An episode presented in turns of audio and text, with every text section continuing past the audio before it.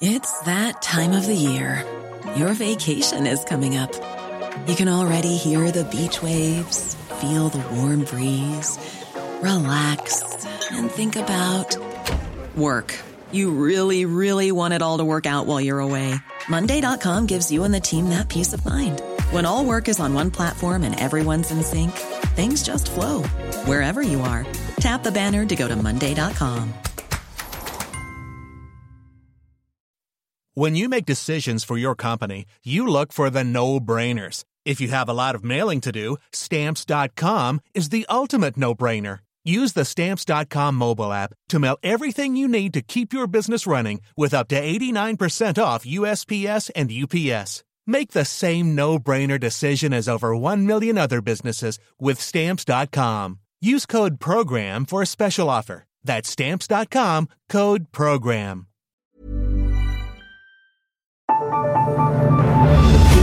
The Michael Reade Show podcast. Tune in weekdays from 9 on LMFM. To contact us, email now michael at lmfm.ie.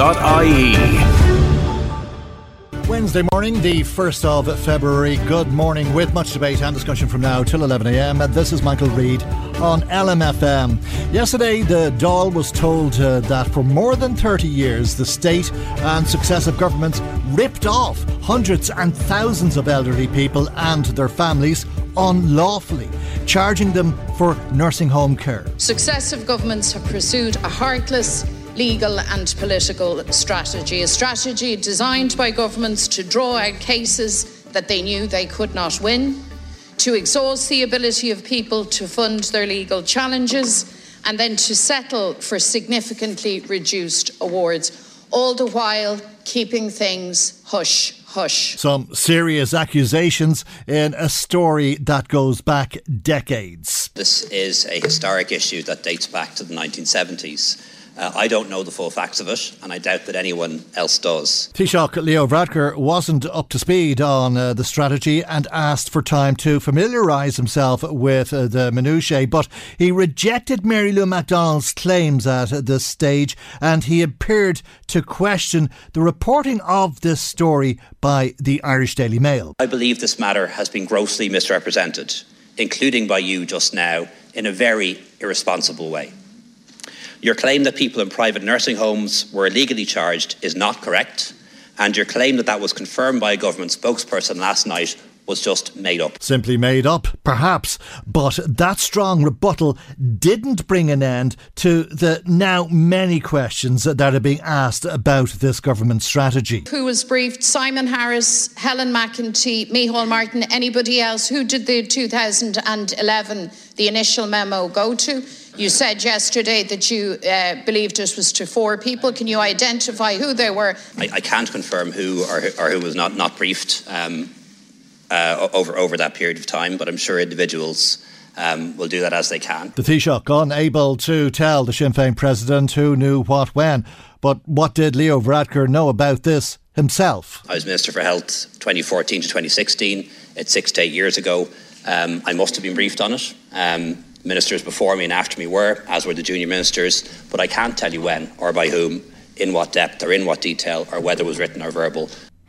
That's the Taoiseach. Leo Varadkar speaking in the Dáil yesterday. Gavan Reilly, political correspondent with Virgin Media News and columnist with uh, the Meath Chronicle, joins us now. Good morning to you, Gavan, and thank you indeed uh, for joining us on the programme uh, this morning. The Taoiseach telling us yesterday that not everybody, or anybody for that matter, knows everything uh, about this story as yet. There's still an awful lot of questions and an awful lot to be established. Yeah, an awful lot. Good morning to you, Michael, and to your listeners. Um, there, there are some things of, of what Leo Varadkar said yesterday that, that you can, and, and maybe because, to be fair, you know, irrespective of what you think about Leo Varadkar, it is a Taoiseach speaking at leaders' questions on the floor of the Dáil on the record with a little bit of information in his arsenal. So you have to take some of what he says at face value. But there are still other parts of this whole thing um, which still seem to be in conflict. That even if you take what he says at face value in the Dáil, there are other bits that seem to question that. So, I mean, the, the bits that are at face value, and, and maybe it's worth clarifying exactly for, for, your listeners, because this can be quite quite arcane or quite difficult to penetrate. If ever. To, to, to, first of all, just to say what exactly is at stake.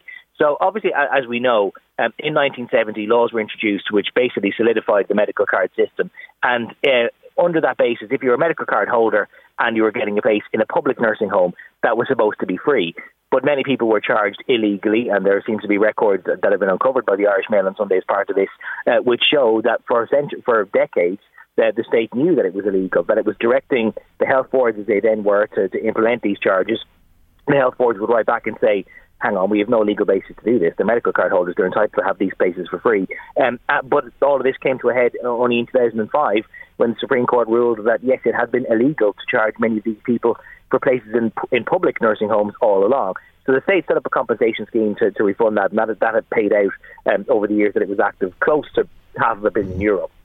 Where it gets a little bit more complicated, and where this comes in, this whole this this legal strategy, this scheme, is what happens where somebody is a public uh, med- a public medical card holder, but finds themselves in a private nursing home. Now, there's some cases where people will have chosen to do that. It was an elective, conscious decision, and that was obviously then something that they chose to, to bear themselves. They chose to bear the costs of going to a public, uh, a private nursing home, and and nobody would ever truly contend that the state has some responsibility to cover some of the deal there.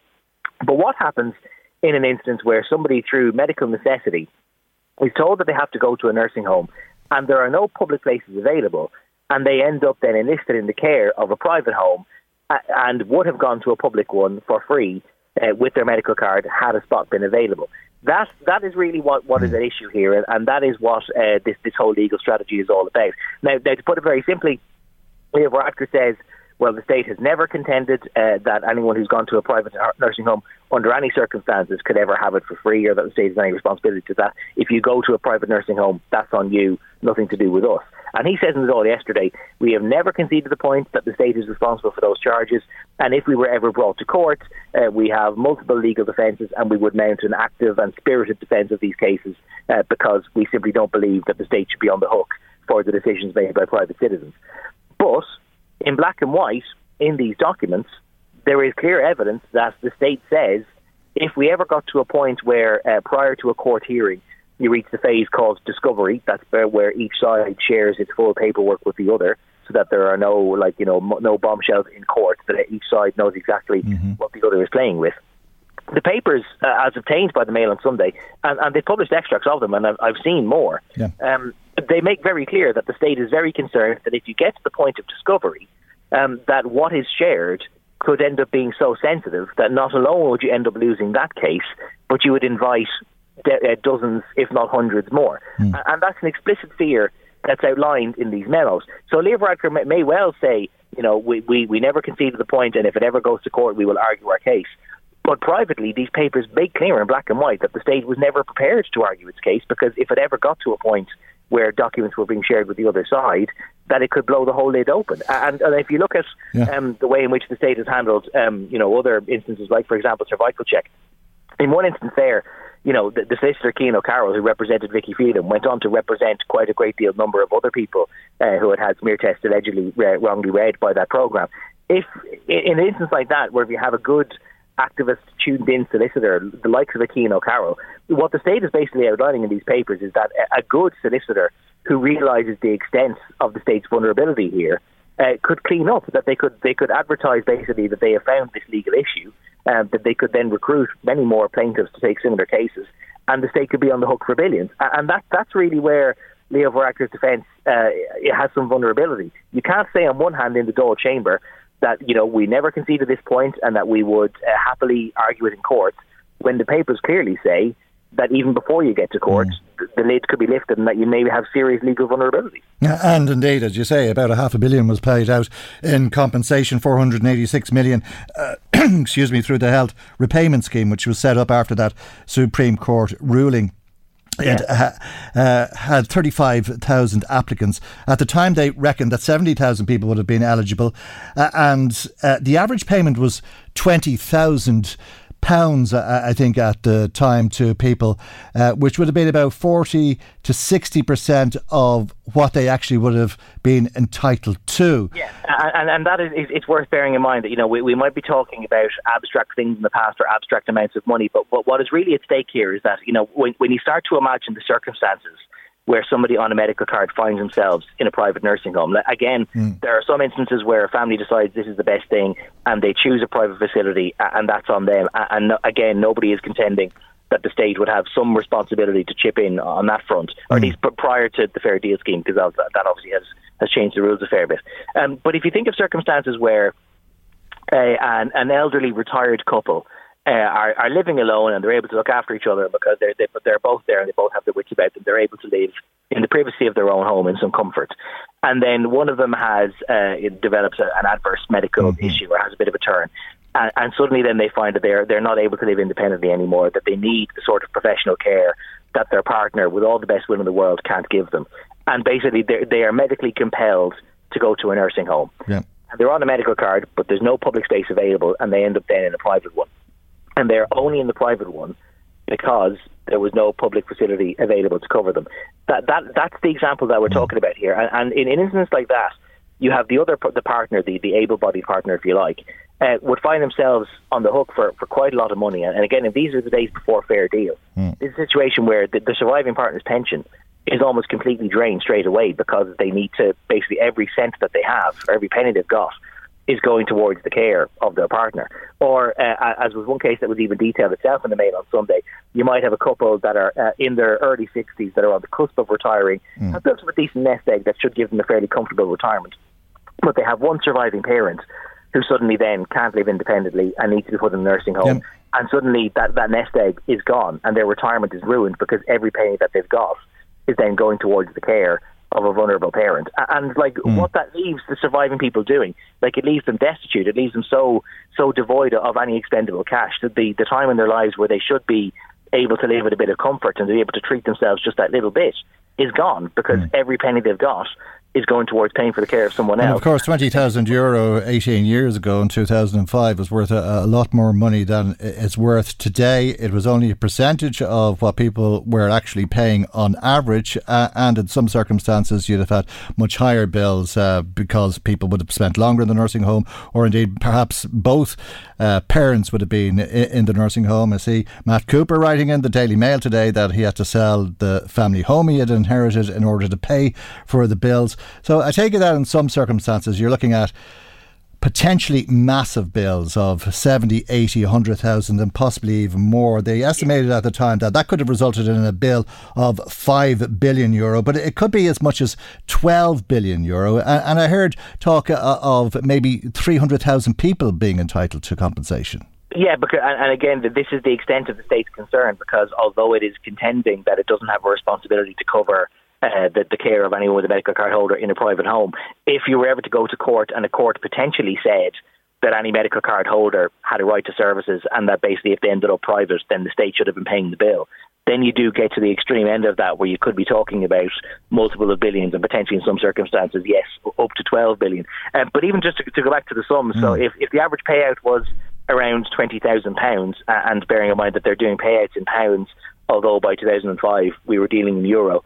Um, but if that is on average uh, 40 to 60 percent of what people had claimed, well, if if, if 20 grand is, is half of what you claimed, the people were claiming mm. 40,000, but if 40,000 is based on the average day, that's the, the money they paid at the time in punts. If they paid 40,000 for their care, adjusted for inflation, and it's a lot of money, but also that's 40,000 for the average length of stay. And like you say, if you had two parents in there and they both lived to, to an advanced age, and they were both in need of private care for years upon years upon years, you're talking about six figure sums from a lot of families that, that simply didn't have the money. And as you say, like, you know, Matt Cooper, mm. and, and I don't say this to be disparaging of his case, like Matt Cooper is financially comfortable. But if Matt Cooper had to sell the family home that he inherited as an only child from his parents to pay for their care, then, then it's an illustration of just how much money is at stake and why you could understand the state being rightly perturbed at the idea of the court saying that there was a massive financial liability here. Right. Uh, uh add to that, uh, which seems terribly unfair uh, uh on uh, the face of it, the story. that RTE reported on last night that the state denied up to 12,000 people disability allowances.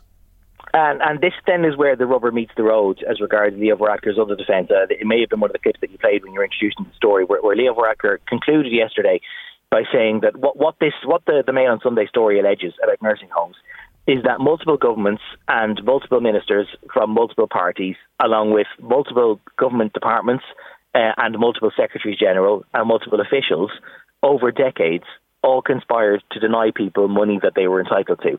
And Leo Varadkar said that is as far fetched as it sounds.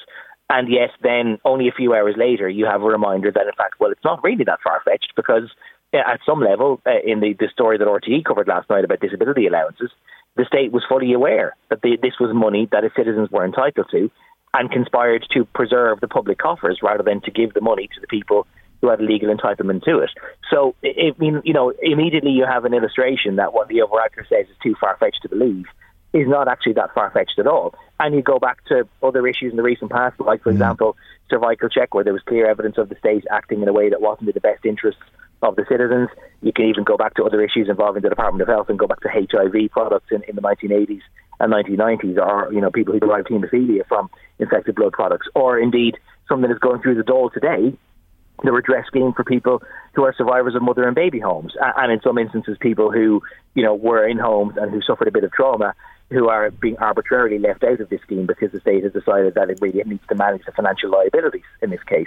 So it's not really that unthinkable that the state might conspire to deny people money that they are entitled to, whether in law or morally. And so that's where, where Leo Varadkar might find himself in a, in a bit of trouble because he might say this is a perfectly legitimate scheme and what you're suggesting is basically a conspiracy which is too far fetched to believe.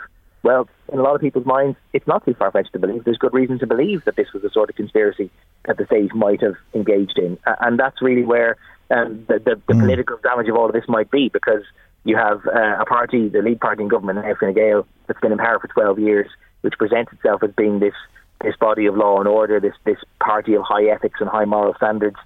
And really now it's, it's becoming evident that a lot of that reputation is built on sand, and that's where the, the real political trouble for Leo Varadkar might be into the long term. And uh, another week uh, or more uh, of politics being dominated uh, by discussions on moral behaviour and ethics rather than the issues of the day.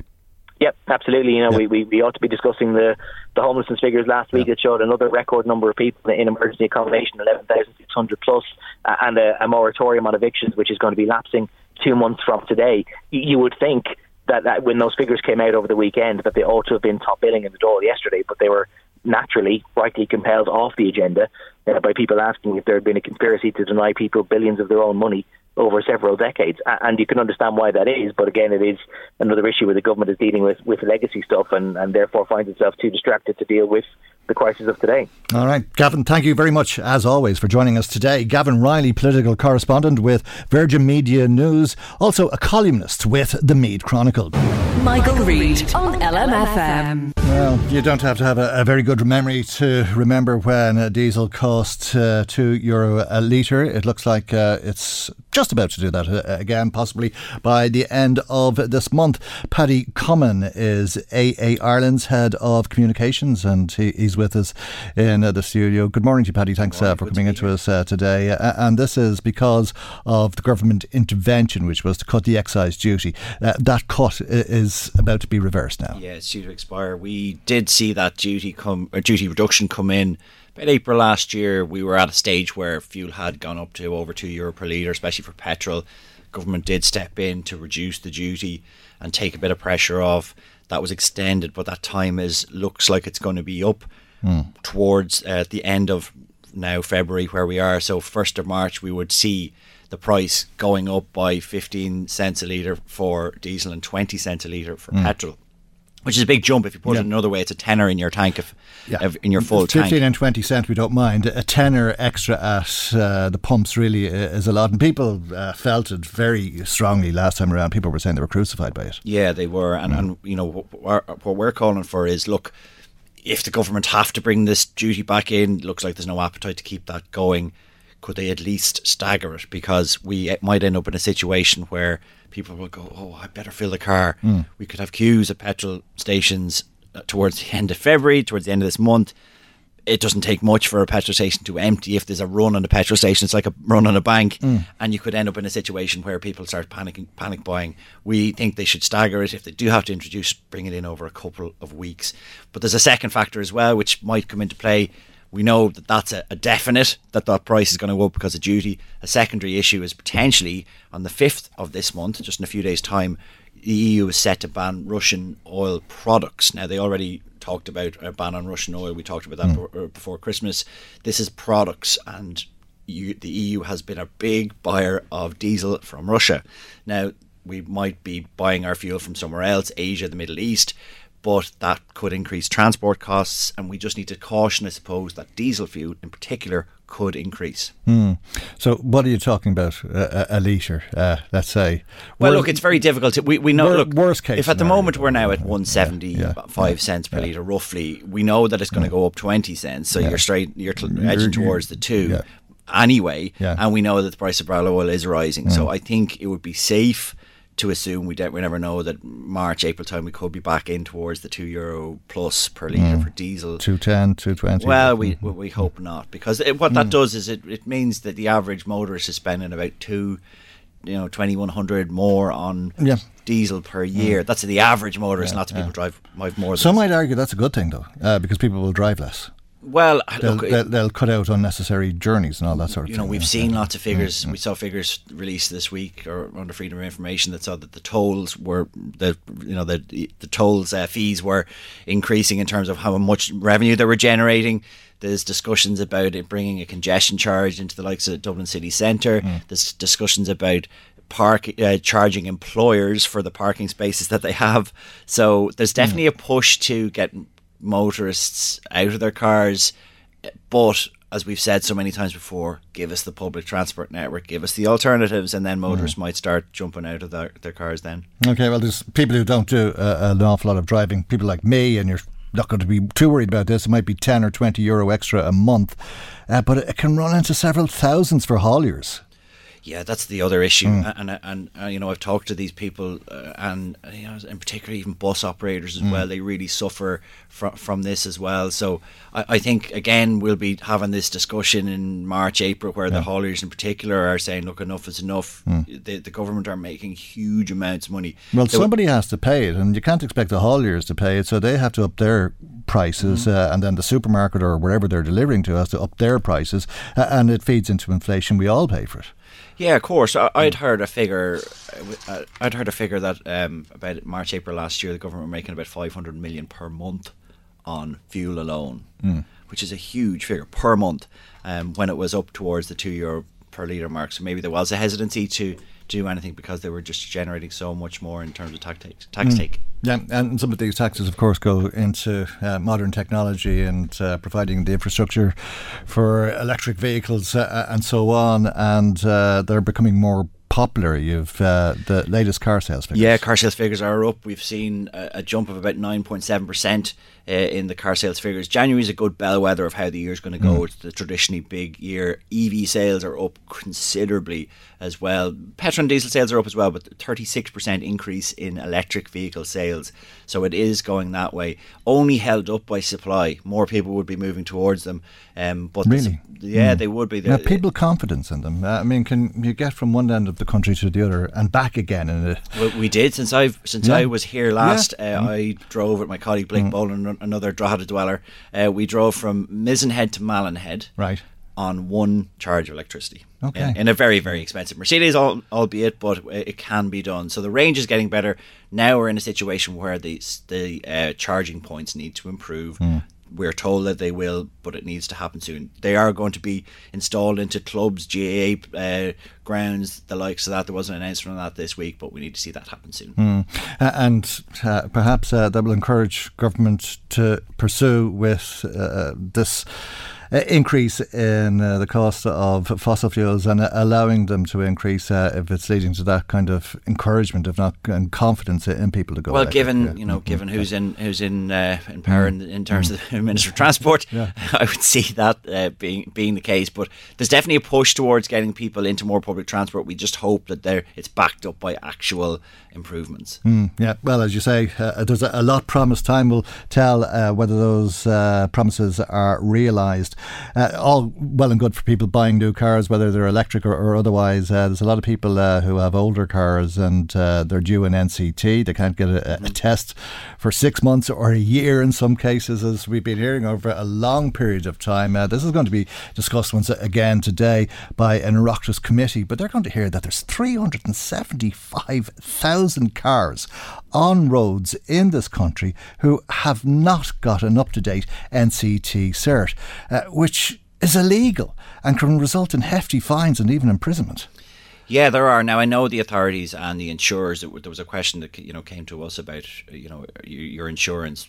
The insurance companies and the Gardaí are taking a very pragmatic approach to this. They, if you have at least made the attempt to book your NCT and you can show that you've made an attempt, the you know there is they take that into hmm. consideration. Mm. One concern for us in particular is that people are not are using the NCT as their yardstick of as to what's wrong with their car rather than doing the the proper scheduled servicing. Now we're seeing increased levels of breakdown as a result of that, mm. and it's there's safety issues there because uh, you know you shouldn't wait. Okay, well my NCT's in six months' time. I won't get the car serviced then, and I'll see what's wrong with it. That's not the approach mm. people should take. They should service their car as it stands. But there's an issue in terms of technicians. The NCT are saying that we notice that in terms of getting patrols, and the and the car industry are, as well are having that issue of they can't get younger people in to be it, uh, to be in the trade, and we cannot get mechanics uh, either in terms mm. of the car industry, the AA, the NCT. We cannot get the staff for these roles. It's it's a particular issue, and I think it would be highlighted in that Oireachtas uh, talk today that that's mm. that's one of the major major sticking points. Okay, maybe uh, some food for thought uh, for younger people. Uh, there's obviously uh, work uh, if they go into an apprenticeship or, or, or something like that. but the NCT did prove to be a, a, wonderful thing for the fleet of cars on Irish Road. It took all those old bangers that people will remember off the road, and with that improved safety. and therein lies one of your concerns. It does, and, and anyone who has a car out there, a car will behave how it's treated. And if you keep it maintained, we see some wonderful mm. classic cars, some vintage and veteran cars continuing on the roads today because they're maintained properly. And that's the difficulty here is that I think we have a little bit of a culture in Ireland of going, oh, well, I'm going to f- I'm going to use the NCT as a way of finding out what the matter is and just re- just fixing that, mm. rather than saying, okay, this is what I put myself in, this is what I put my family in. I need to make sure that this car is a tip top standard because the consequences are, are, are very bad if, if, if, something mechanically goes wrong. Okay. Paddy, thanks for coming out to us uh, and uh, good to see you in here for that matter. Paddy Comyn is AA Ireland's Head of Communications. Michael, Reade on LMFM. I don't know. I still can't get over that figure of 375,000 cars on the road that don't have a valid NCT cert when it is illegal to have a car on the road without a valid NCT cert. Uh, perhaps it's a uniquely Irish situation, but 375,000 people or cars technically breaking the law as we speak. Um, perhaps uh, something can be done about that. As uh, Paddy Comyn was saying to us, uh, they are showing discretion if you've uh, booked your test, even if uh, you're not due to be tested for a, a year or so. Uh, they will use discretion. Perhaps you won't end up in prison or facing a huge fine. It's going to be discussed by the Transport Committee later today. It was also discussed in the Dáil last week. Your government states that the average wait for an NCT um, test should be 12 days. In reality, reality, 60% of NCT test centres are, um, have no appointment available within the next five months.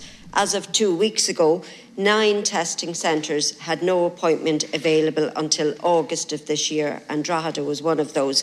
And because of the long wait, motorists have their certificates of roadworthiness will be out of date. One constituent told me she booked her appointment for a test on the 30th of October 22. She got a date of the 29th of May 90, or 2023. And her insurance company also told her that she won't be covered in every scenario because she doesn't have a certificate of roadworthiness.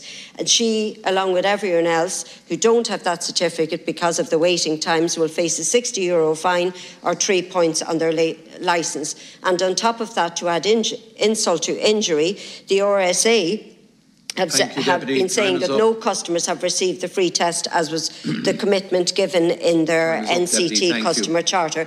When will the Time NCT centres be resourced, Taoiseach, and will the, the RSA commit to the or adhere to the commitments they've given in their NCT customer charter for free tests for those? please. that face delays. Right, uh, and there's a lot of them who face delays. That's uh, local Sinn Féin TD Imelda Munster speaking in uh, the Dáil last week. We discovered this week that it's 375,000 people who are waiting on an NCT test, or at least uh, who do not have a valid NCT cert.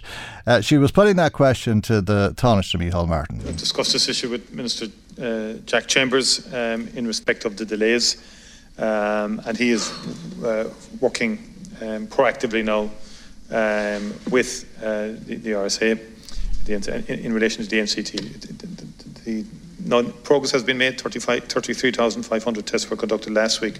That's a significant increase on the pre-Christmas period in which tests average about 25,000 per week. But the backlog is simply too long. Now, Deputy James O'Connor did raise on Sunday, as you know, the, the point that you raised in respect of the charter, uh, and I think he um, has effectively highlighted that discrepancy in respect of uh, in, in respect of the fulfilment of the Charter. My understanding is now there's a commitment to fulfil the Charter and the obligations within the Charter in respect of those who tests um, are, are, are, delayed. Uh, I think the NCTS has recruited 110 vehicle inspectors, including 44 testers. Um, and they're bringing the total number of vehicle inspectors to 595 by the end right, of... we're over time, of, thank of, you. Of, right, yeah, indeed, uh, we're over time is a good way of putting it. we're way over time. 375,000 motorists are way over time. They don't have a, a, valid NCT cert. We'll hear more about that from the RSA in uh, that Oireachtas committee later in uh, the day, and we may hear more about it on the programme tomorrow. But let's talk about Damien English now. You remember Damien English, don't you? We haven't heard from Damien English for uh, a number of weeks, not since he resigned his position as a Minister of State. But he, he continues uh, to be a Fine Gael TD for Meath West and uh, the local TD for many people listening to us. Uh, and of course, that is uh, despite a, a, number of Fine Gael deputies conceding that Damien English knowingly and intentionally lied when he made an application for planning permission permission to Meath County Council. He continues to be a Fine Gael TD. Is that okay with Fine Gael? That's a question that's been asked a, a number of times in the course of the last few weeks. And it's a question that was put to the Taoiseach again yesterday. Corla and Taoiseach, it's nearly three weeks now since former Minister of State Damien English resigned, but no statement has been made in this House about the reasons for that. And on two occasions, I've raised this with you as to what further action you intend to take. A fortnight ago, you said in response to me that party matters, matters are separate and Fine Gael is a party disciplinary process. Last week, you said it was a matter for Meath County Council and not the government. And meanwhile, thousands of people across the country who gave accurate information on planning applications and were refused permission to build homes will be rightly asking uh, what is going to happen next and asking us questions about what is to happen. So, Ceann Comhairle, I would like to know from the Taoiseach if former Minister English will be making a statement to the House and what action you propose to take, Taoiseach, on this. And I've, I've raised this now on two occasions and sought a response from you, you and I am just raising it one final time. Uh, final time, Ivana Bacik, uh, the leader of uh, the Labour Party, said when she put that question yesterday to the Taoiseach, Leo Varadkar, the leader of the Fine Gael party. In relation to Damien English, in relation to Deputy English, um, Deputy English has resigned uh, as Minister. Um, anything to do with planning enforcement law, as I've said, is a matter for Meath County Council. I've said is a matter for Meath, County Council, and the internal procedures that we have in our party uh, are confidential um, and are internal matters, just as yours are, Deputy. And I know there are disciplinary matters uh, underway uh, in the Labour Party at the moment, and I wouldn't be asking you in the Dáil uh, questions about those. Mm. What did that mean? Um, I'm not sure. Uh, the Taoiseach seemed to be implying that uh, there were disciplinary matters being dealt with by the Labour Party. Uh, he withdrew that later in the day uh, when it was challenged by Ivana Bacik. Uh, but I'm not sure. Did you get the impression that uh, the Taoiseach was saying uh, that um, Damien English is facing disciplinary action within the Fine Gael party, but he didn't want to talk about it because it was an internal matter. Uh, maybe it's just the way I heard it. I don't know. I don't know. Uh, but uh, that was uh, Leo Varadkar, the Taoiseach, responding yesterday uh, to uh, the leader of the Labour Party, uh, Vanna Bacik. Now, some of the comments coming to us uh, this morning, just a, a, few people in touch so far. We'd uh, text from somebody who says, Michael, the NCT is a rip-off. My car failed because one light was shining too low. Both lights were set at the same level. They said it was a free test, but I have to pay for a retest. It's a joke, says Jim in Dundalk. Uh, another text about the NCT. Are these vehicles not taxed then as you need an NCT, to, to tax your car? That's a, an Avon listener. Uh, Jean says uh, her husband has to go into a, a nursing home. Uh, and they want me to fill out a, a, form so that they can take some of my house. Uh, all we have is the state pension. How can that be a fair deal? I didn't fill out the form yet, uh, says Jean. Uh, Jane, uh, you will be in our, uh, my thoughts anyway for the rest of the day. It's a very difficult, hard situation uh, that uh, you're in, uh, and it can be very confusing for people. I, I, don't think you need to worry about a portion being taken off your house at the moment. I think it's um, after uh, yourself and your hub- husband ha- have passed, and hopefully that won't be for any time soon. Uh, another uh, WhatsApp message from somebody who says, "Hi, I stopped at, at a checkpoint last night. My NCT is due in, or it was due in November last year." I told the policeman uh, I could only get an appointment for May 23, and he said, That's okay. Oh, very good. Okay. I think that's one of the problems. I, I, think the advice is to have your appointment printed off, uh, to have it with you so you can show it to the guard. Uh, uh, but it's down to the guard's discretion. and I suppose when it's a matter of discretion, it can work both ways. You can get a guard who's understanding and says, okay, uh, and another guard who may look on it totally different. Somebody else says it's all bull. I was due my test on the 17th of January when I rang to book. I was told the nearest date was mid July, but if I wanted to go on a priority list, uh, I could. I, I, said no bother, and lo and behold, a, week later, I got a text to confirm a date for an NCT on the 25th of January. In and out in two weeks. Uh, someone's telling porkies. Thanks, uh, indeed. They do say that they always have uh, these uh, emergency or priority if there's cancellations uh, that you can go on that list. Uh, and uh, maybe that's something uh, for other people to take on board. If you'd like to make a comment on the programme today, as always, we'd love to hear from you. And thanks to those of you who have been in touch with us so far. our telephone number, if you haven't been in touch yet, is 041983 2000 if you want to ring us uh, and leave a comment with Maggie on 041983 2000 or you can text or WhatsApp us to 086 1800 658 and you can email michael at lmfm.ie.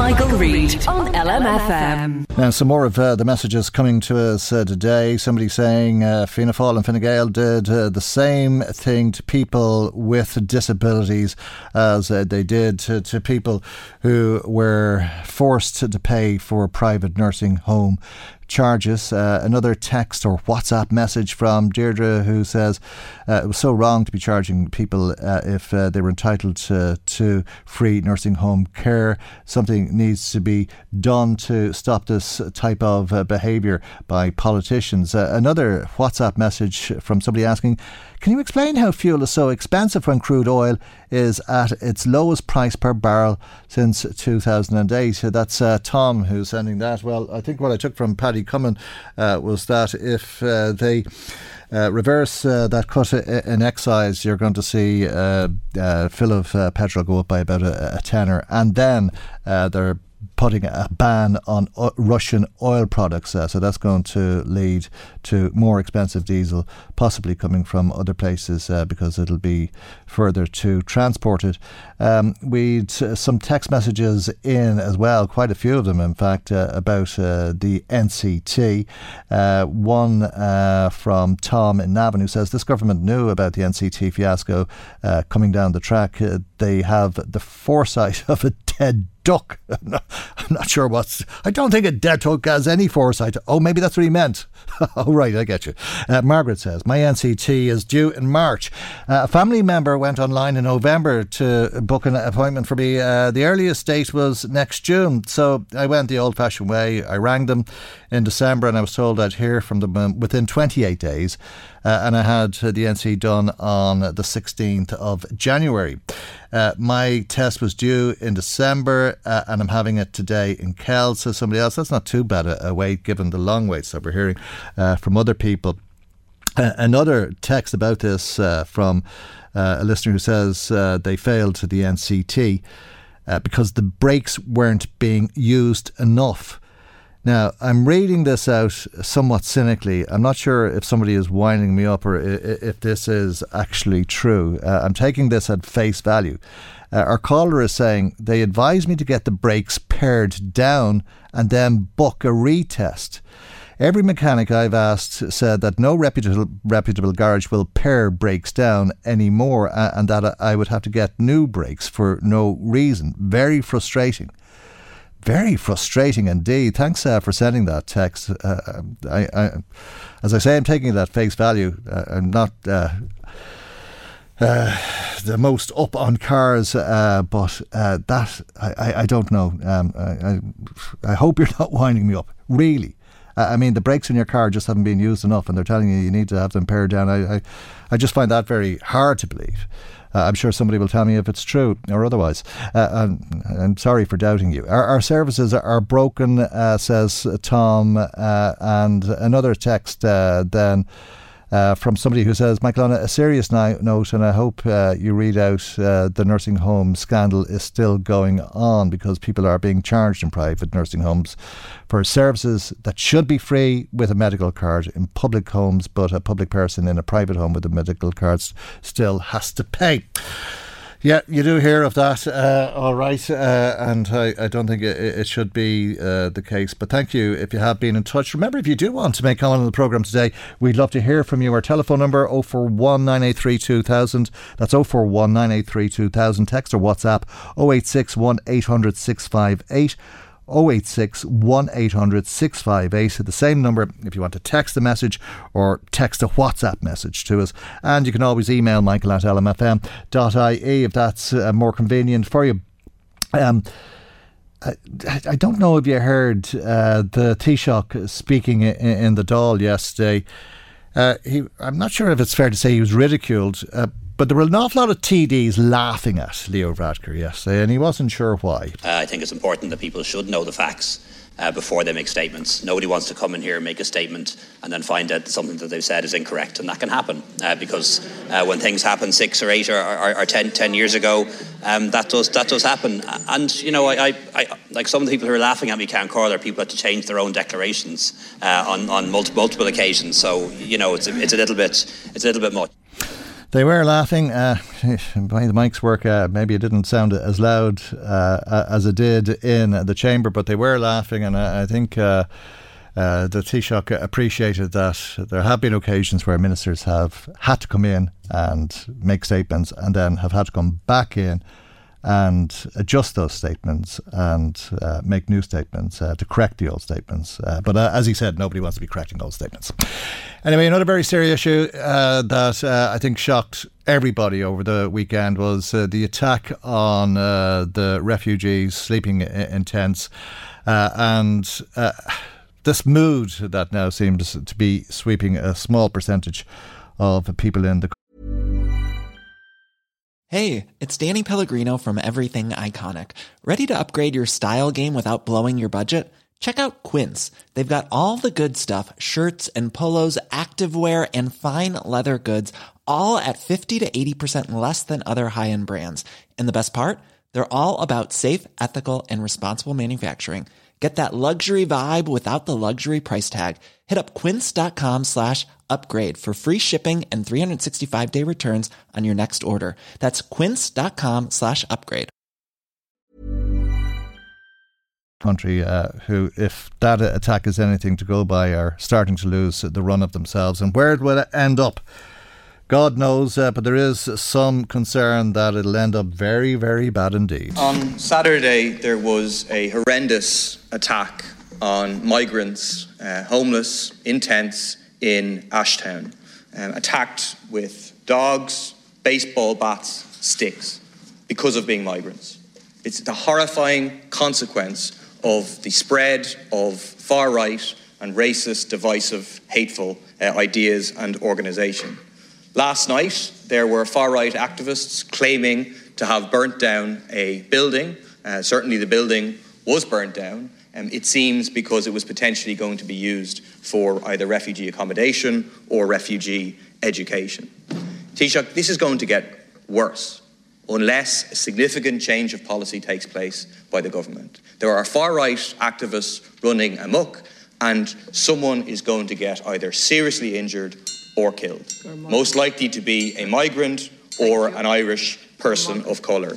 Just the government should change its approach in terms of housing because this is being abused Thank by the far right, and the government should stop its own divisive and discriminatory rhetoric and policy, for example, towards non Ukrainian asylum seekers. That's uh, Paul Murphy, People Before Profit TD, very concerned that somebody is going to be seriously injured or killed uh, as a result of uh, the type of attacks that he outlined there that uh, attack with dogs and baseball bats on those migrants in tents and uh, the burning down of a building because of rumours going around that it was going to be used as uh, migrant uh, accommodation. Here's what the Taoiseach had to say. I want to say that the reports um, uh, of the attack in Ashtown um, near the Tolka River are very disturbing. And while I can't comment on the specifics of the case, uh, I do condemn unreservedly any incident or threat of violence against vulnerable people in our society, uh, particularly those um, uh, from a migrant background. People have the right to protest, um, but they don't have the right to do it in a way that causes others to fear for their safety or in ways that threaten public order. I have sought a, a report from the Gardaí on this, and I've received the report. haven't had a chance to read it yet. Uh, but they are continuing to investigate the incident. And I'm sure deputies will appreciate um, that I can't comment further on an open investigation. That's uh, the Taoiseach Leo Varadkar. Now, if you're in Ballivor, uh, you may be interested to know that there's going to be a public meeting uh, about Garda numbers and antisocial behaviour. It's to take place in uh, the Newgrange Hotel on Thursday of next week. It's being organised by Sinn Féin. Uh, Johnny Guirke is on the line, Sinn Féin TD for Meath West. Uh, very good morning to you, Johnny. Thank you indeed uh, for joining us on uh, the programme uh, this morning. what type of behaviour are you concerned about? Hi, Michael. Michael, um, we're getting a lot of calls, Michael, from uh, taxi drivers, um, people using the buses, um, uh, local um, businesses within the town. Uh, last Friday night, uh, just in Navan alone, there was um, three businesses broken into, you know, and uh, a lot of those businesses are struggling to keep going as they are, you know, and, and a good lot, Michael, of complaints coming in from the general public, and we'll be very concerned, Michael, about the number of guards in the county and uh, why it's not being addressed, and that's what the meeting is about, Michael, to throw it out there, see how big an issue is, and see if we can put a bit of pressure on government and on the Minister for Justice to increase the numbers of guards in Meath. Okay, by how many?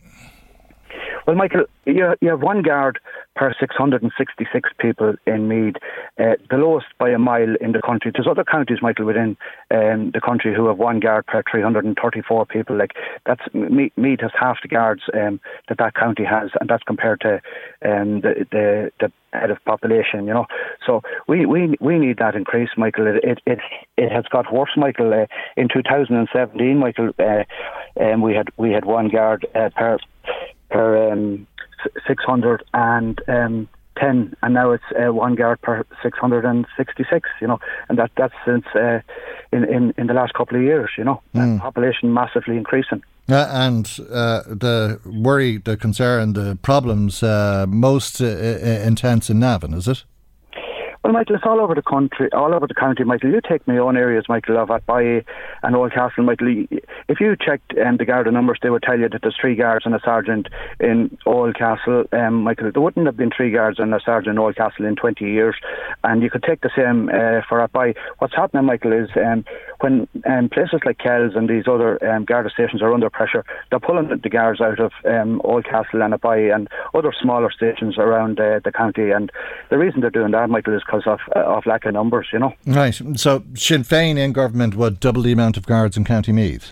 Well, we, we, I'm not saying, Michael, we double the uh, amount of guards in County Meath, Michael, but it has to be brought up uh, somewhere with the national average. If Meath, Michael, had the national average per head of population, you would have an additional 200 guards in Meath. I'm not saying, Michael, that we're going to get 200 guards, and there's lots of reasons, Michael, where other areas have more guards, like, um, you know, um, gangland, um, mm. drug dealing, uh, feuds, uh, but in general, Michael, um, there's no reason, Michael, why we should have uh, other counties have double the number of guards per head of population. Well, maybe you've just explained it to us. Maybe uh, the demand on policing is greater in other areas. Yeah, in, in certain areas, Michael, but it's not right across the, the country. Like it's not in. Mm. Uh, you take counties like uh, Waterford, um, Michael, that would have um, double the number of guards per head of population of Meath. Um, you never hear of of um, an awful amount of um, crime uh, higher than any other county Okay. coming from Waterford. You know, but they still have double the number of guards. I don't know, and I don't know. Uh, but uh, I'm sure the Guard Commissioner knows. Uh, who decides how many guards are deployed where? Well, um, I'm sure um, it, it could come down to the Minister for Justice. Like I, um, um, they, the- they, the- they're the boss, they? No, I don't. I, I think it's a, an issue for the Guard Commissioner. Well, the Garda Commissioner saw Michael and the Minister for Justice and, and whoever it is, Michael, it needs to be addressed. Like I, I have invited Michael, um, the superintendent, to the meeting um, uh, next Thursday night, and um, hopefully he'll come and um, address some of these issues. It's not, it's not about um, challenging the Garda um, superintendent around here. It's about trying to get more resources for the county. Hmm. Yeah, but it's a decision that has to be made by the Guard Commission ba- ba- based on the resources uh, available to them. Uh, and are you saying that Drew Harris needs to pull people out of Waterford and put them in, and put them into Navan? What I'm saying, Michael, after the 2020 general election, we had 14,750 guards. Yeah. Today, today, Michael, we have 14,315. Okay, uh, 435 guards left. Right, than we had two years 435, one per 666. And I understand all of that. And you've given us a, a long list of problems and a long list of uh, problems that people are enduring, uh, which you think uh, would improve if there was more policing and so on. Where's the Sinn Féin solution? Michael, do you not think, Michael, as an elected representative, it's my job to try and address uh, these issues? And and that's what I'm doing, Michael. I'm bringing it out there to the public on next Thursday week. The, the solutions are, Michael, that we need more guards in, in County Meath. Yeah, but how do you do that? Well, you, you, you imply them, Michael. Over the last over the last three years, Michael, um, between new recruits and probationary guards, over 400 have left the force, Michael, because it's because of wages and conditions, Michael. These, if that's the reason that they're leaving the force, these issues need to be addressed. That's people, Michael, that didn't even go beyond um, being employed full time in the guard. They have left. You know, why is, these, why is these issues happening? We need to address those issues. Hmm. And if it is, Michael, a thing of, um, you know, pay and conditions, well, we have to address those issues. Right. Um, and then what? Uh, if you manage to recruit uh, enough guards uh, and the Guard Commissioner decides to put more guards into Waterford, more guards into Dublin, more guards into Cork and Limerick and other hotspots, into Louth, uh, where there's a, a lot of problems, as you know, with the drugs gangs, what then? What s- solution would Sinn Féin bring to this problem? Michael, um, you talk to anybody, Mike, any of these towns around County Meath, Michael. yeah, they're looking for somebody. They're looking for somebody to bring solutions. What solutions is Sinn Féin offering? Increase the number of Gardaí on the street, Michael. Have have have it where you can see if you walk down the street, you'll see a guard, whether it's on a bike or it's in a Garda car, or whether it's walking the streets. You never see that anymore, Michael. We we need more of that. We need we need more of a Garda presence late at night. There's taxi drivers, Michael, around the county telling you that they won't go into certain areas, that they won't come out later after a certain time on a night shift. That's not the way we want our society. Okay. Uh, the meeting is in the Newgrange, 8 o'clock on Thursday, not this Thursday, Thursday week, the 9th of February. That's it, Michael. Yeah, and thanks. All right. Thank you indeed. Sinn Féin TD from Meath West, Johnny Guirke. Michael Reade on LMFM. Yeah, the chief executive of uh, PayPal, uh, Dan Schulman, uh, wrote uh, to employees yesterday in a memo that said the company is about to cut 2,000 of its staff around uh, the world. There's about 2,000 employees of PayPal in this country at the moment, uh, many of uh, them in Dundalk. Paddy Malone, PRO with uh, the Chamber of Commerce on the line. And thanks, Paddy, for joining us on uh, the programme uh, this morning. Of course, uh, people will be very much aware of uh, the recent job losses at PayPal uh, in Dundalk and how those jobs were moved to, to Asia. I'm sure there's a lot of concern this morning. There's always concern when you have a situation of change, Michael, and good morning to you. Um, and, and that's just part of uh, a business situation. Look, PayPal, like Microsoft, like uh, Google, like any of the others that are in the tech business, They expanded probably too rapidly uh, when COVID hit because of the huge demand that had been put on them with the change in circumstances of you know lockdown. Mm. Paddy, I'm just uh, Paddy, I'm just. Uh, uh, it's difficult to hear. You're a bit muffled. Yeah, I'm not sure. Say, could, could, you ring me back on, on, on, the same line? It's just that uh, there's a setting wrong on my phone, so my apologies. Okay, all right, okay, we do that. I think it'd be well worth uh, doing that because I thought the line was particularly muffled there, and we'll hopefully be able to improve on that line. and let's see uh, what people have been saying in the meantime. More of uh, the comments coming to us. Bernie, thank you for your text WhatsApp message. She says her NCT was due on the 19th of October last, and she looked online but the earliest date available was May this year. So she rang the NCT on the 17th of October. They text her back on the 26th of October very efficiently with a date for the 14th of November. That's November gone, so she's had the NCT done and all. Uh, she says they're just there's people who are just milking the system. Uh, if they're doing that, they're putting their lives and their families' lives and everyone else's life at risk on the road. Bernie, thanks uh, indeed uh, for uh, letting us know that. I, I, don't know if anybody's milking the system because there's nothing to be gained. Uh, let's say you had your NCT uh, in May uh, as you were the date you were given uh, instead of uh, the 19th of October. Uh, well, if you had done your NCT, passed your NCT, uh, your NCT would have only been valid from the 19th of October, the date it was due. Um, it's not like you get away with the six months or whatever. So I'm not sure that people are milking the system. Uh, they're being told there's long delays. Uh, maybe they haven't uh, the foresight to pick up the phone and ring because they don't release all of the appointments at once and there are always cancellations. So there's good advice coming through the comments uh, this morning for other people. Thanks for that, Bernie. Uh, Paddy Malone is back with us uh, and thanks for that, Paddy. You were saying that PayPal grew too big too quickly? Well, I think uh, what I was saying was that the, the industry grew too quickly and too big. I mean, I don't think I'm, I'm not sure about the specific circumstances in PayPal, um, but it's the same sort of situation has arisen in most other software and indeed hardware companies. So if you're looking at a, a global trend, you're seeing the same thing: a, a rapid expansion during COVID, a contraction now, and now with the war in Ukraine. Don't forget that PayPal is dealing with uh, it's a call centre dealing with all of Europe and, and, and further afield as well. So that when there's a contraction, even if we're not feeling it too badly in Central Europe, they are definitely feeling it. So it, these sort of ebbs and flows are inevitable. Now, having said that, that is not a callous disregard for jobs. I think it's all for the people who are going to lose jobs. Uh, hopefully, not too many in Dundalk. And what I would say to anybody who is going to lose a job in Dundalk, look, the LMETB is there as a training centre just in the, right next door to PayPal. Mm. The DKIT is across the road from us. Skillnets is also very active in the chamber. So there's plenty of opportunities to upskill or retrain for another job. And hopefully PayPal will be re-employing people in the future. Now, we, have already seen a, a, significant growth in the Dundalk area over the last year, Kasai and others in the software business. So, you know, these sort of things, these setbacks, I would describe as being temporary rather than permanent.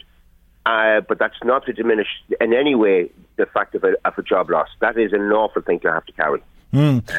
Uh, and uh, I suppose uh, if uh, there is hope for Dundalk, it's uh, that it is the European headquarters. Yeah, and also in in the past when PayPal has been doing this, and it has shed before, um, as have other companies, uh, the, the, the, the, terms have been relatively generous. Now, I cannot remember off the top of my head what they were, but the last time I do remember that it, it, it was a relatively strong situation.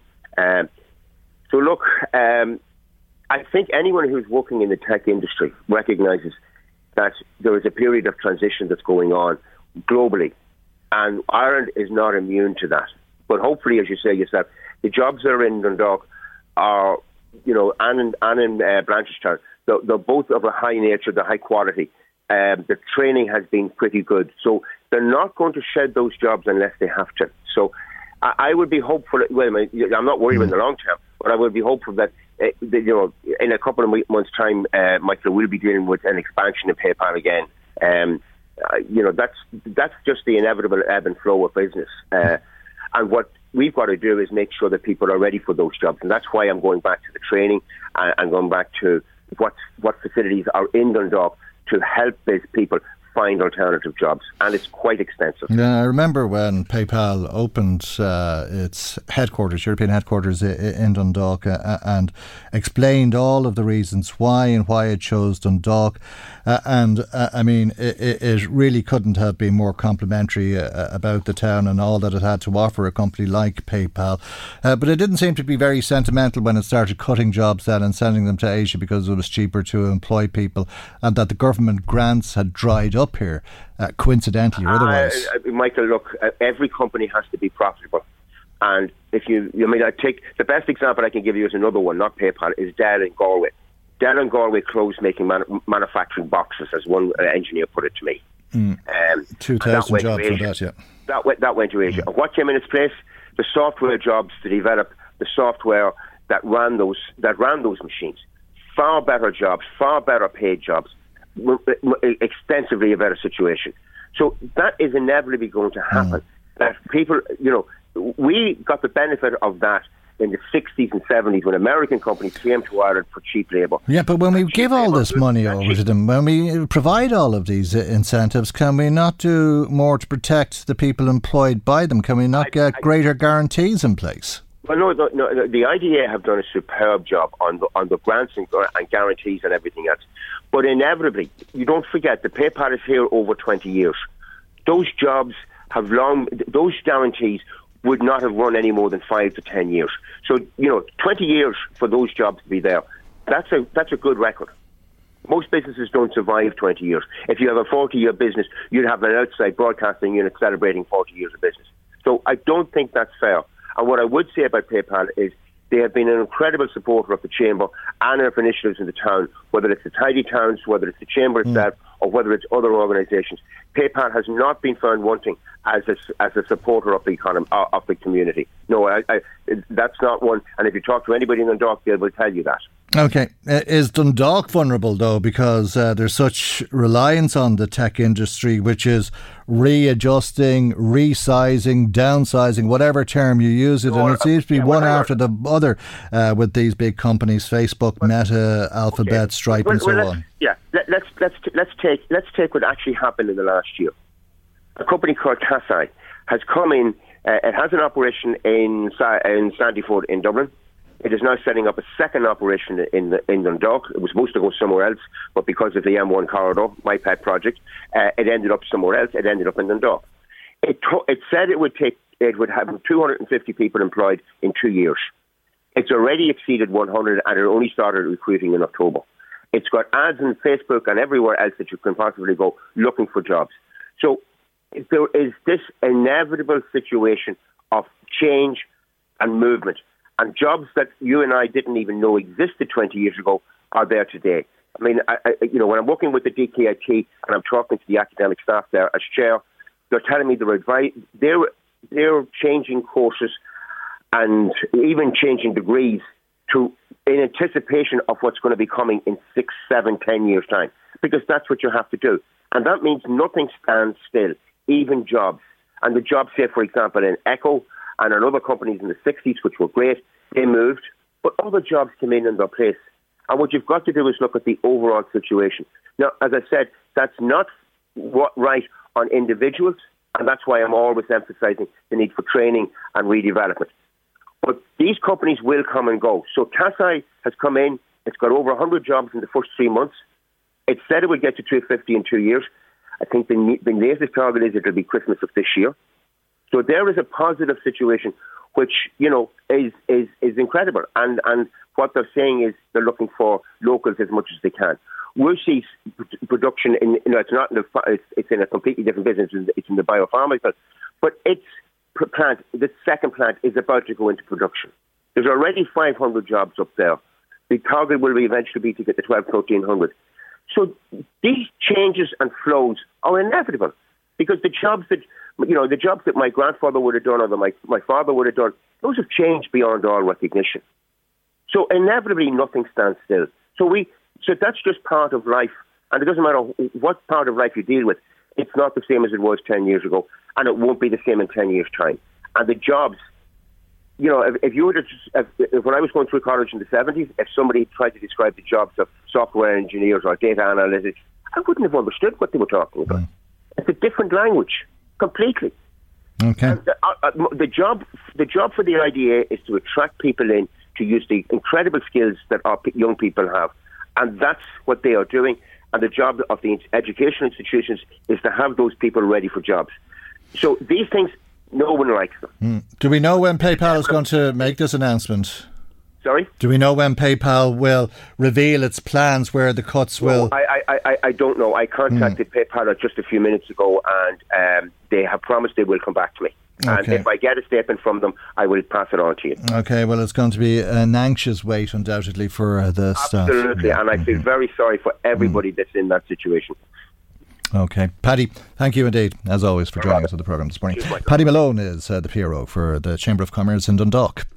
Michael Reade on LMFM. The Sinn Féin motion uh, debating, which will be debated in uh, the Dáil uh, this evening, calls for the regulation of CAMHS, uh, the Child and Adult Mental Health uh, Services. Uh, it also called for a national clinical director for mental health services to be reinstated, for CAMHS to be given adequate funding.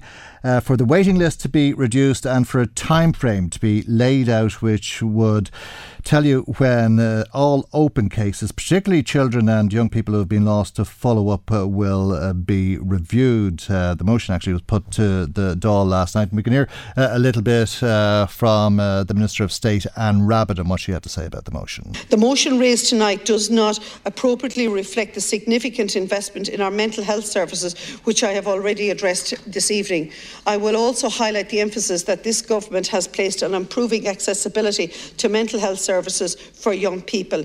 Continued investment in community service continues to be prioritised. Over 80 million in funding was provided to community-based organisations in 2022, who also provide important early intervention services.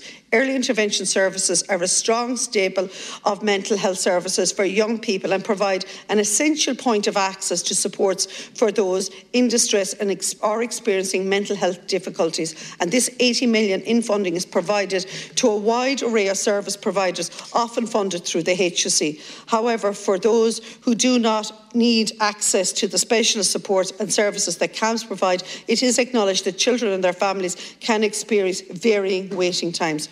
93% of current referrals to CAMHS service are responded to within three days. Steps are also being taken to actively reduce waiting times. Now, that's uh, Minister of State Anne Rabbitte, Uh, and let's uh, speak uh, to Mark Ward, Sinn Féin. TD and spokesperson on mental health who sponsored uh, this motion yesterday. Good morning to Mark Ward. Thank you indeed uh, for joining us. Uh, what did you make of uh, that contribution? A lot of money, 80 million, uh, on top of all of the good work that's already been done through CAMHS. So, in relation to funding, there, there is funding being coming through the Department of Health for, for mental health, but it's the wrong sort of funding. So, last year we had the situation where we had up to 30 million of this as one off funding measures that were time bound and had to be spent in a particular uh, time. For example, there was the money had to be spent by the end of November last year. So, which meant that CHO areas, and I've seen the internal documents that went around, CHO areas were basically scrambling to find something to spend this money on or they would have lost it. So we had a situation where each CHO area's got a fleet of electric cars, um, electric vans for transport in, in relation to this. I have no problem with that, but that should be a separate budget. The money for CAMHS, and this is the point that we were making last night, it needs to be multi-annual.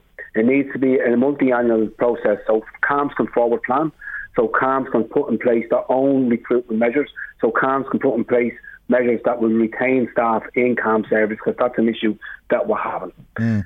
Uh, in- Uh, and the minister asked you to recognise the good work uh, that has been done by CAMHS. Uh, CAMHS. Uh, you said uh, in your speech uh, that there's a lot of young people who get excellent care, but there's no doubt CAMHS is also failing a, a lot of young people, uh, and in very serious circumstances, in crisis circumstances, and that's the point. There's where the concern is. Yeah, absolutely, and I and I do acknowledge the the work that CAMHS do and the staff that are in CAMHS. And a lot of times when people get into the, the system of CAMHS, they do get the care that they need. But for many people, that's not the, that's not their experience of it. Um, we we have seen situations where we have lists upon lists of people who are waiting for even initial assessment for CAMHS. So, for example, in in 2020 when this government came into place, there was over 2,000, just over 2,000 young people who, uh, who were waiting for an initial assessment of CAMHS. That has risen to 4,000. The minister said there in our opening speech there, the bit to play there in relation to access and early intervention. One of the earliest parts of intervention would be other less acute services than CAMHS, such as primary care psychology. We have gone from 10,000 children who are waiting on, on a waiting list for primary care psychology to 13,000 children who are currently waiting. And it's absolutely scandalous. We have areas of Jigsaw that have up to 30 weeks of a waiting list as well. And if these children don't get this primary care or the care that Jigsaw give, give they're more likely to need the more acute services of CAMHS going forward. Right. Um, you asked who was in charge. Uh, because there seems to be some dispute about reinstating a national director of mental health services.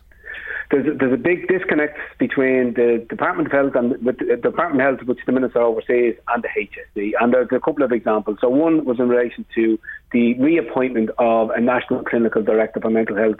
This post was discontinued by Simon Harris in 2016.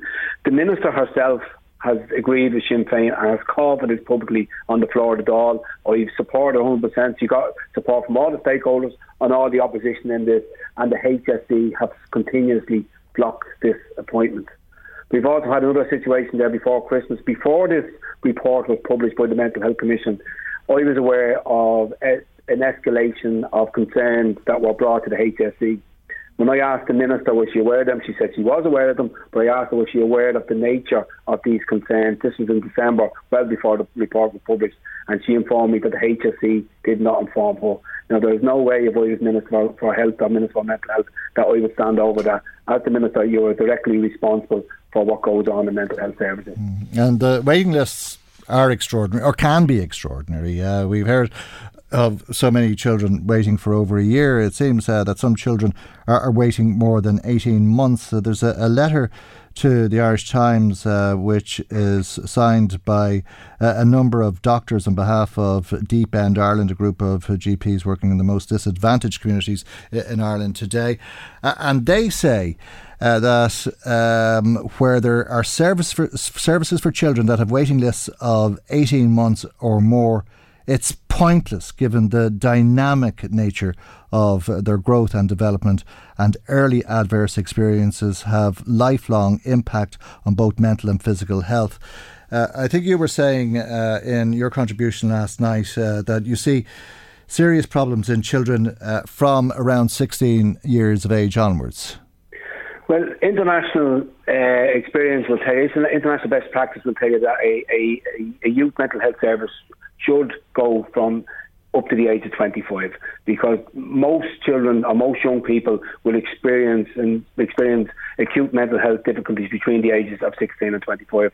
I was at a, a, youth mental health conference in Copenhagen this year and that was the theme of that. So that's something that we need to do. Now this is not just Mark Ward saying uh, TD mm. calling for this. This is in Sharing the Vision. This is part of the, the government's pro, uh, program for government. They just haven't started this process. So at the moment, what is happening, and it was in the report, when children reach the age of 18, it's like a cliff edge. They leave, they, they leave the CAMHS service, and there's little or no fo- follow up or even referrals into adult mental health services. There is a big, big disconnect between the both of these services. So we need to extend the service to the age of 25 so children don't reach this cliff edge. What happens in Copenhagen or other countries uh, that probably have uh, more efficient uh, service and uh, uh, standard of care uh, that uh, would be appropriate. Um, if a child is in crisis and their parent takes them to the GP, are they referred into mental health services or are they advised to go to the emergency department of the hospital? Well, they're definitely not advised to go to the emergency department of the hospital. What happens in, in other countries is it's what happens here. And I, I, any parents that listen to this, I, I still I still tell them to follow the same procedure. If they go to the GP, the GP should refer them to the appropriate service. Now, be that primary care psychology, be that jigsaw, maybe even sometimes it might be Pieta House, or it could be the more acute, moderate to acute service like CAMHS and that's the that's the, the, the, the, gateway into getting your treatment. The problem that we have is, is what I explained already. We have wait lists that are years long, that thousands of children on it, and are left waiting, and their their mental health difficulties come more acute over that time. So, for example, if I hurt the outside of my head and I cut with the outside of my head and I went to a GP or a doctor, more than likely I would be seen and I would be stitched up and I would be fixed and off I go. But if I had something going on inside my head, I know I wouldn't get the same level of treatment, mm. and especially when you're a child, that's that's that's necessary. Okay, your motion wasn't opposed. No, the motion wasn't opposed last night, and I, I I made the point last night that the government have a tactic this is not the first time this has happened with me on mental health. The government have a tactic where they will not oppose a motion just because they don't want to be seen voting against something if there's a political fallout, especially when it comes to children's mental health. Now, I challenged the minister last night. Actually, I done something that I've never done in the Dáil before. I pleaded with the minister last night to put in place the measures that are in this motion because this will make a real difference in the lives and the care that treatment uh, that children get. Okay, we leave there for the moment. Thank you indeed, as always, for joining us on the programme. Okay. Sinn Féin spokesperson on mental health, Mark Ward, TD. Michael Reade on LMFM. Bríd Smith, as uh, I'm sure you know, is uh, People Before Profit TD, but she's called uh, for a protest today in her own name, so as not to politicise uh, this protest against violence against women, which will be outside of uh, the Dáil at half past 12 uh, this afternoon and joins us on the line now. And uh, very good morning to you, Bríd Smith, uh, and indeed happy St. Bridget's Day to you. Thanks, it's my day, so hopefully something good will happen to me. Lá le Bríde. Yeah, thanks. Very good. Okay, but the protest is uh, to coincide with Lá le Bríde. It is absolutely, and I was just listening to your advertisements there, and Bridget has been hailed as a the original rebel and fighter for justice and all that. And this is a symbol for women on the question of femicide and gender-based violence, for because look, we're sick of listening to violent murders of women. There was 15 in the country last year and two since mm. the beginning of January, and. Uh, and since Ashling Murphy was killed last year, we had so many promises from the minister, from the government, and yes, they have a good strategy. Now it's sitting on the shelf waiting to be implemented. But in the meantime, the problem of toxic masculinity, coercive control, and oppression of women continues to dominate. Um, there's certain measures we'd like to see the government taken immediately. First and foremost, to provide more refuge spaces. Mm. There are the statistics show from Women's Aid there are an average of eight families a day turned away uh, because there's nowhere for them to take refuge. And that means they're being not just turned away to nothingness, but turned back into the arms of their abusers. It's and that's women and children. Women and children, yeah. yeah. Mm-hmm. And uh, there's only um, there's nine counties in the country that have absolutely no refuge spaces at all, and this was highlighted again last year um, and still hasn't changed. And we've about a third of what the Istanbul Convention, which is the International Convention on Gender-Based Violence, the Istanbul Convention recommends um, a certain proportion per head of the population. We have less than a third of that recommendation. And look, it's just not acceptable. So there's certain things the government could move on immediately, should have moved on. Um, and there's a question of sex education and consent education of our children, both boys and girls. And that's urgently required because children are exposed to a toxic masculinity that really leads down this road. And uh, it, that is also something that could be changed with immediate effect. Right. Uh, are, are, boys and men um, uh, suffering the same problems, uh, suffering from the same influences elsewhere outside of this country?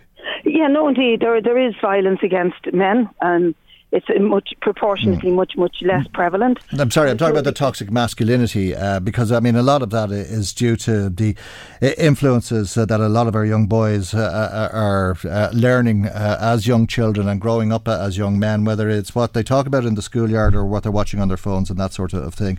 Uh, but yeah. it's kind of cultural, isn't it? Oh, totally. And, and, my apologies. I thought you were yeah, talking no, about apologies, violence against fair, yeah, against yeah, uh, men, which does exist, and I, I, I, wish to acknowledge that. I wouldn't for mm. one minute doubt that that's not a problem as well. But uh, yeah, toxic masculinity has um, in, intensified and increased because of the you know, very negative role that social media plays in all of this. Mm. And uh, it is, it, I'm not saying this is a particular problem to Ireland. Mm. This is a pandemic, you know, it, it's right across the world the level of violence against women and sexual violence as well mm. has absolutely exploded. Uh, so it is a cultural problem across uh, the planet. But we have responsibility for women and women and girls, and indeed boys and men in this country, and we need to start tackling the culture. And we could start with sex education in our schools, which isn't exactly the best international pra- best practice of a model. Um, and the curriculum is under review at the moment. And I know that the National Women's Council and Women's Aid, etc., have made submissions to the government on the reforms that they think we need to see in the curricula. And uh, it's, it's not been taken on board.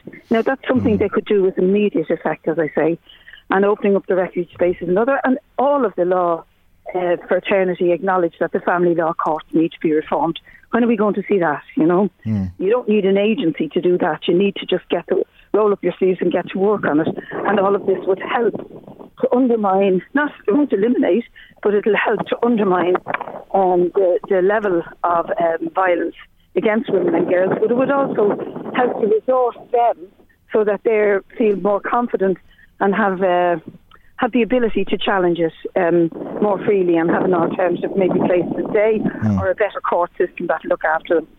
Yeah, we all have a, a role in it, don't we? I mean, uh, it's a matter of respect, uh, treating each other with respect, treating each other equally. Absolutely, and understanding what consent means. Yeah. You know that no means no, and uh, that really taking that on board because making excuses, well, uh, you know, she looked at me this way or I thought she meant the other, is not. It's not. Uh, it's not fit for purpose, and it won't. Um, it won't wash. And women, I think nowadays, particularly younger women, are not putting up with that. But unfortunately, they are still being murdered, and they're still being violently murdered Mm. on a scale that's unacceptable. Yeah. Or, or being terrorised, living Or being terrorised and coercively treated. Yeah, exactly. Yeah. Mm, living in dreadful fear in their own homes uh, where they should feel safe. Uh, and Yeah. unfortunately, some people not understanding, the women themselves not understanding that the problem I- I- is. Uh, as serious as it is, because it can start off in a, a very nuanced way, can't it? Uh, uh, the likes of uh, people looking at their phones or telling them what Yeah. to wear or telling them who yeah, to see and all that sort of absolutely. thing. You know, just controlling. But also, look, you've made an important point there. Yeah. There's 87% of women who suffer abuse, domestic and sexual violence, uh, suffer it at the hands of a partner or an ex-partner or a family member.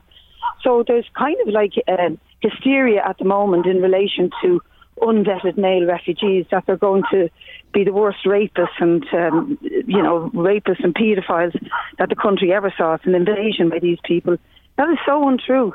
The statistics show that it is partners, ex-partners, and family members who are uh, the abusers, and women know they're abusers in the vast, vast majority of cases. Mm. Um, so I think we need to get rid of that myth Yeah. and start looking reality in the face and dealing with the problem. Yeah.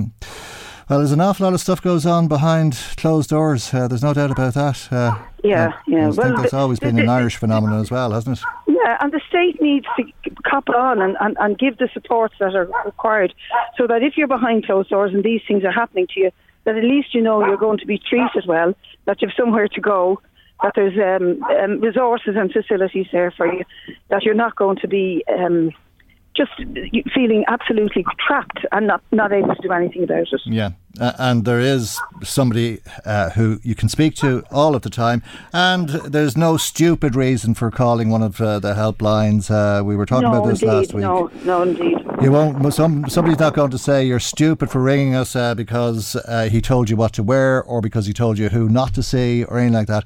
I- i- If it doesn't sit right, it probably isn't right, and it probably is no harm to talk to somebody. Yeah, and Annie, if it's just about, oh, he told me what to wear, what not to drink, what, what way to sit, that's symptomatic of a wider problem. Yeah. Okay, and possibly the beginning of something else. Bríd, thank you indeed uh, for joining us on the programme. That's at half past 12 outside the Dáil today if people want to meet with you uh, to protest uh, against violence against women. Maybe a better thing is uh, to talk to the men that you know as well if you can't make it to the Dáil today uh, and to your children, uh, to the boys uh, and young men growing up in this country and ask them to have uh, some respect for everybody and to treat everybody equally.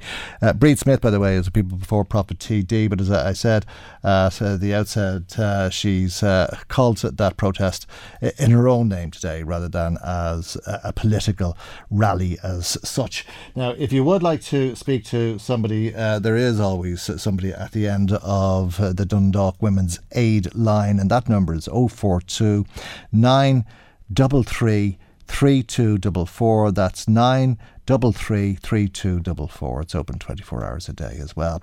Now, Margaret was in touch with us asking if uh, the government's elected do, don't remember that they're elected by the people for the people. They're not elected to hide what should be known by the people. We've had scandal after scandal like hepatitis C, cervical check, autism dossiers, mother and baby homes, nursing homes, Tuam babies, disability payments. Is there more that we don't know about? It's a disgrace our governments, past and present, have and still are treating citizens with regard to keeping information hidden. So much for democracy.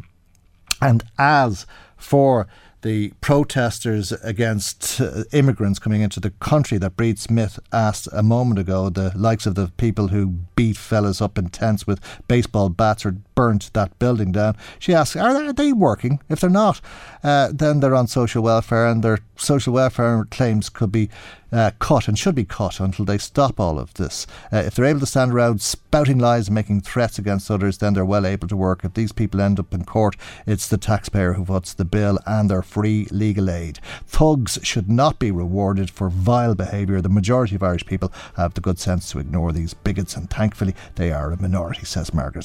Thank you, Margaret. That's it for today. God willing, we'll see you for our next programme tomorrow morning at 9am right here on LMFM. Good morning. Bye bye.